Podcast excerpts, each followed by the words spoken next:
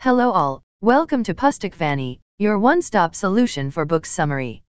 Today we are here with the book named All's Well That Ends Well by William Shakespeare. Let's start its plot summary. Helena, the orphan daughter of a famous physician, is the ward of the Countess of Roussillon, and hopelessly in love with her son, Count Bertram, who has been sent to the court of the King of France. Despite her beauty and worth, Helena has no hope of attracting Bertram, since she is of low birth and he is a nobleman. However, when word comes that the king is ill, she goes to Paris and, using her father's arts, cures the illness. In return, she is given the hand of any man in the realm. She chooses Bertram. Her new husband is appalled at the match, however, and shortly after their marriage flees France, accompanied only by a scoundrel named Parolles, to fight in the army of the Duke of Florence. Helena is sent home to the Countess, and receives a letter from Bertram informing her that he will never be her true spouse unless she can get his family ring from his finger, and become pregnant with his child, neither of which, he declares, will ever come to pass. The Countess, who loves Helena and approves of the match, tries to comfort her, but the distraught young woman departs Roussillon, planning to make a religious pilgrimage. Meanwhile, in Florence, Bertram has become a general in the Duke's army.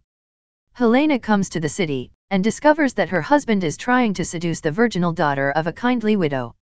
With the connivance of the daughter, named Diana, she contrives to trick Bertram. He gives Diana his ring as a token of his love, and when he comes to her room at night, Helena is in the bed, and they make love without him realizing that it is her.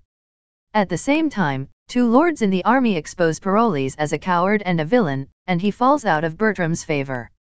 Meanwhile, false messengers have come to the camp bearing word that Helena is dead, and with the war drawing to a close, Bertram decides to return to France. Unknown to him, Helena follows, accompanied by Diana and the widow. In Roussillon, everyone is mourning Helena as dead. The king is visiting, and consents to Bertram marrying the daughter of an old, faithful lord, named Lafeu. However, he notices a ring on Bertram's finger that formerly belonged to Helena. It was a gift from the king after she saved his life. Helena gave the ring to Diana in Florence, and she in turn gave it to her would-be lover.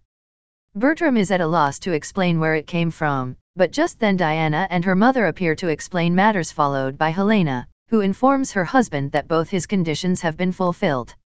Chastened, Bertram consents to be a good husband to her, and there is general rejoicing.